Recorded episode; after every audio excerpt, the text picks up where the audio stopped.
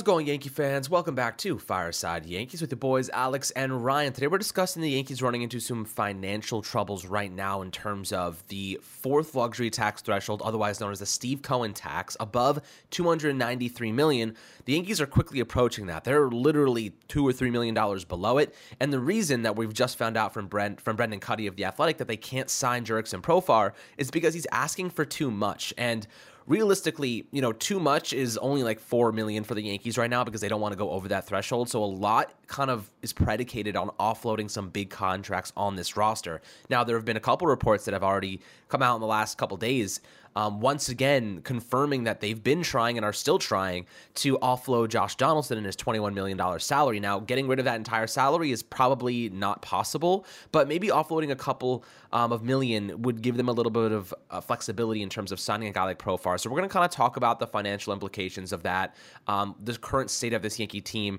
um, in terms of the luxury tax threshold, where they sit, a couple more players they have to pay, and expected uh, contracts um, and kind of how that's going to impact them the rest of the way until spring training and beyond. But Ryan, before we dive into it, how you today, my friend?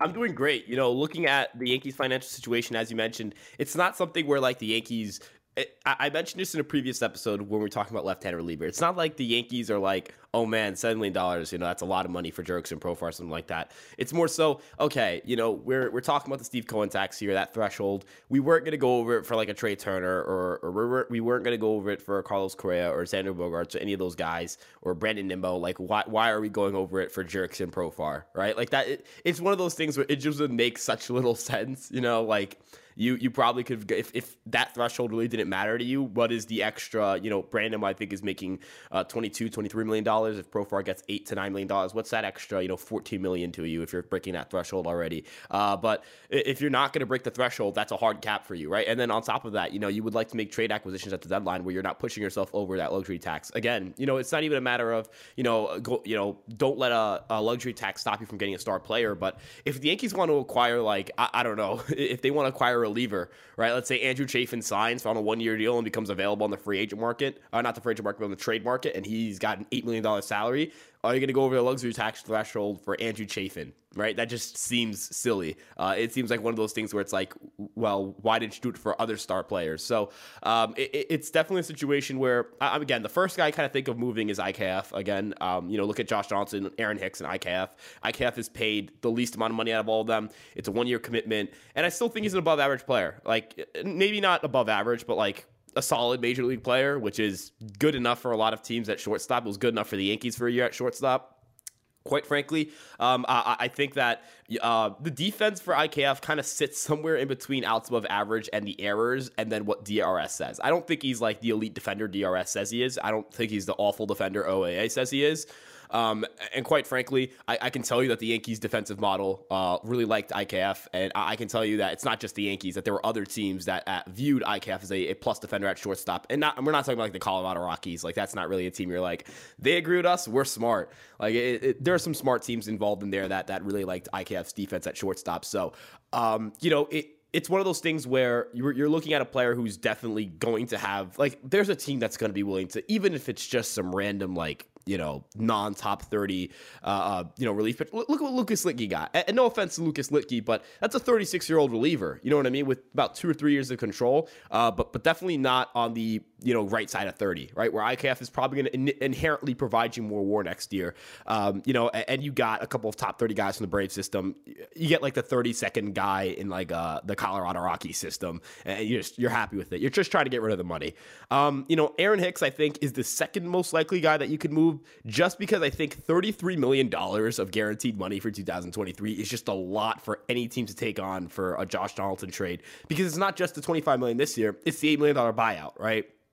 And even if you're a team, let's say the Royals, you're like, you know, we'll take on Donaldson and we'll try to flip him at the deadline, right? You know, how much of that money do the Yankees need to eat to make the Royals say, yeah, we're cool with this, right? Because are they going to pay? I mean, even if you think you're going to get something, uh, get a good year out of Donaldson, right? And then you get you trade him at the deadline, you get like a top, you know, 20 15 prospect, right? Somewhere in that range, at 15 to 20 range.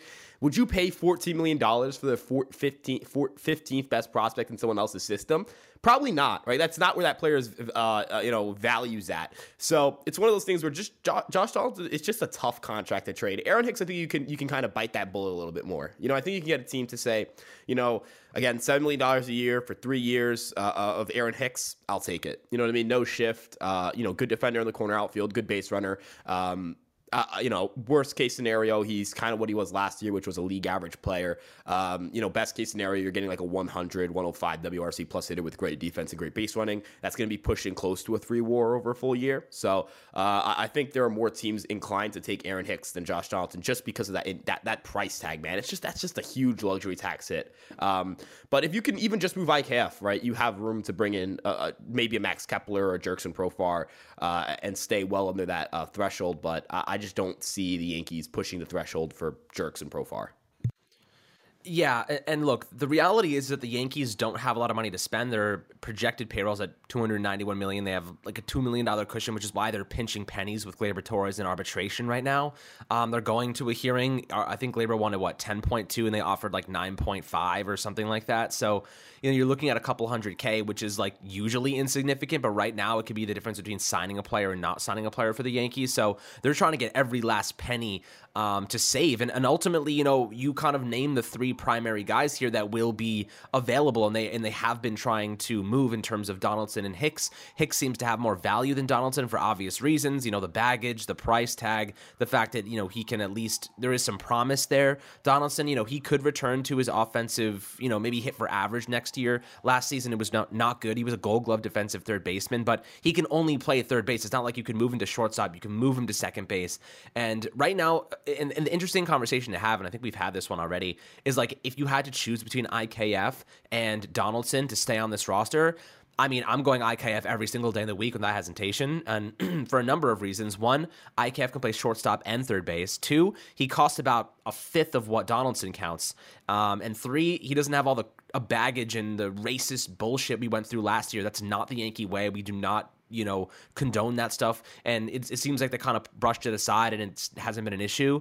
Um, but it did happen and it's something that you know we had to kind of experience and i prefer not to go through that again. Whatever he was saying to tim anderson of the white sox you know i don't this is not something that we're used to. This is not something that we accept. And you know it's hard i, I wasn't there. I, am not tim anderson. I don't know what he said. All we know is what he told us um, and I, I, think you know avoiding any of that kind of confrontation is ideal for this Yankee team, especially one that prides itself on discipline and doing things the right and correct way. So it's not a surprise they've been trying to move Donaldson for months now. That deal last year look, seemingly is awful. It's one of those deals that we're going to look back on and say this is one of the worst moves Cashman's ever made. But if I had to choose between the two, I'm getting rid of Donaldson over IKF every single day of the week, and I'm and doing it twice on Sunday. So you know, right now.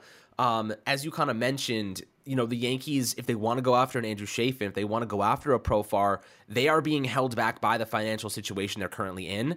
Um, now, a lot of these things are going to unfold naturally because of the position battles that are impending. And I think the market has slowed down to a rate that's there's no news. Like we haven't heard anything. Like we're kind of re- regurgitating the same concepts over and over again because there's just been nothing going on. They're giving us nothing to work off of. You know, it's the dead of the baseball season. This is, or the off season rather. This is kind of what it comes down to. But we're still here grinding it out for you guys because we know this stuff is important and it could have implications down the road.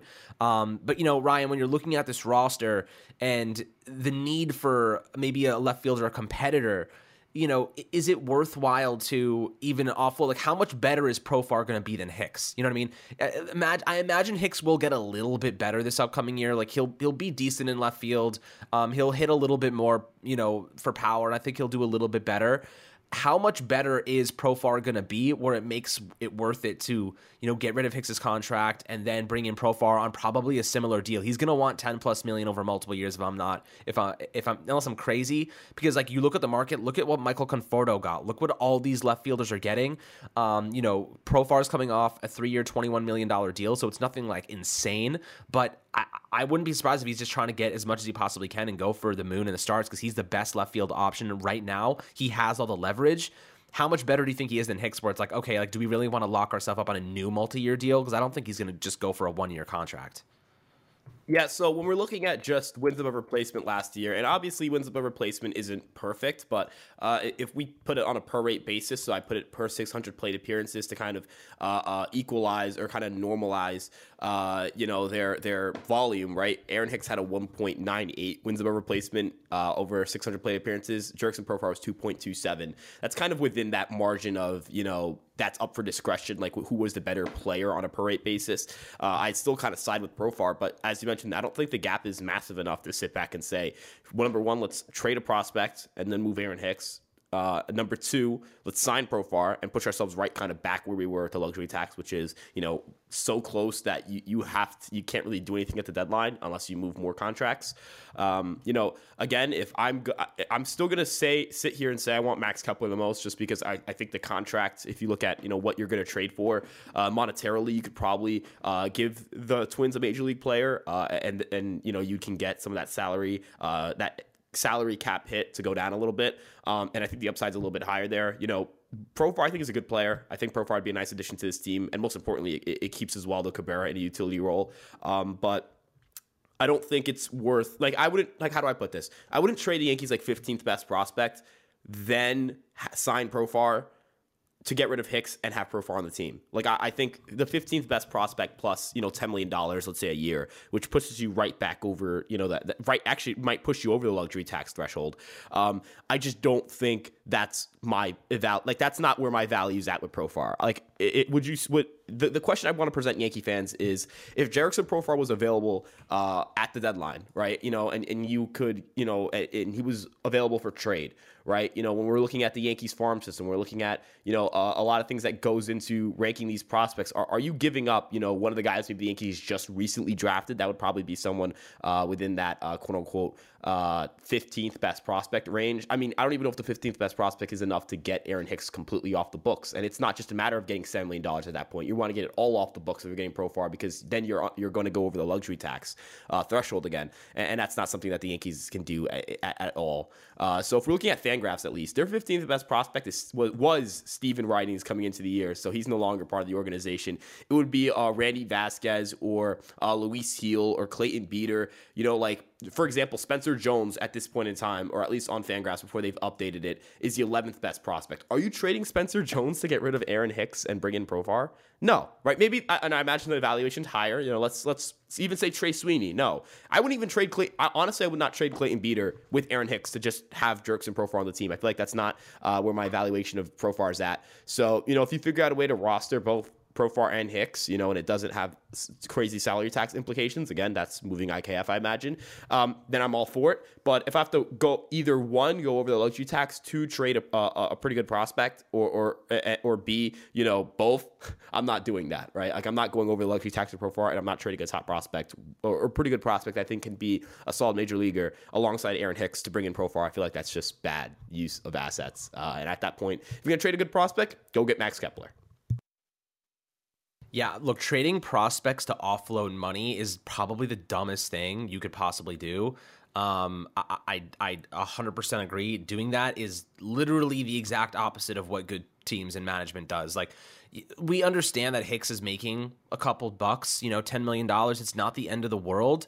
Um, but giving away some of your top prospects to get rid of those contracts is like just eat the money. It's it's one. I mean, for Donaldson, it's one year. You know, sending a prospect on the way, especially one as valuable as a Spencer Jones, whatever it might be, could not be a dumber thing to do. Um, just so we can make that clear. When it comes to a guy like Aaron Hicks, you're not there's there. I mean, look, he can serve a valuable role as a depth piece. I, in a, a perfect world, the Yankees get their starter in Oswaldo Cabrera unless they want him in a super utility role, or you know Hicks rises to the occasion and becomes a good left fielder, or they just sign someone and spend the money and manage to you know clear money elsewhere. You know there are ways they can do that, but you know this is a scenario where they're kind of in a weird of a, a little bit of a logjam, a little bit of a jam in, in regard to how they get some of this money off the books, the strategy it's going to take, and can they use that money to reallocate elsewhere in terms of upgrading the left field position? But like the difference between Profar and Hicks is not like significant in my opinion. Profar's his WAR is supposed to drop from what 2.5 to 1.2. You know, this isn't a player that like they're projecting to get better next season. You know, this is a player who's supposed to take a step back. So, you know, I'm I'm a bit concerned that he's kind of fool's gold in the sense that like we're we're really exci- we're all talking about it because it's the best option, but he's not that good of an option. You know, we have to remember that like he's he was like our seventh. We weren't even he wasn't even the freaking conversation two months ago. You know what I mean? Like this is a guy who just popped up because he's the only one left on free agency. We had been talking about Conforto, Michael Brantley, Andrew Benintendi. Those are the guys that we actually wanted. You know what I mean? This is a guy that was just left over. This is the crumbs, um, and the cake is already gone. So are we really gonna like change our entire strategy to to go for crumbs and a guy that may not really make that much of an impact or a difference um, especially someone who's never played in New York if he struggles can he take the criticism that fans berate players with? You know what I mean? Is Profar used to that? Absolutely not.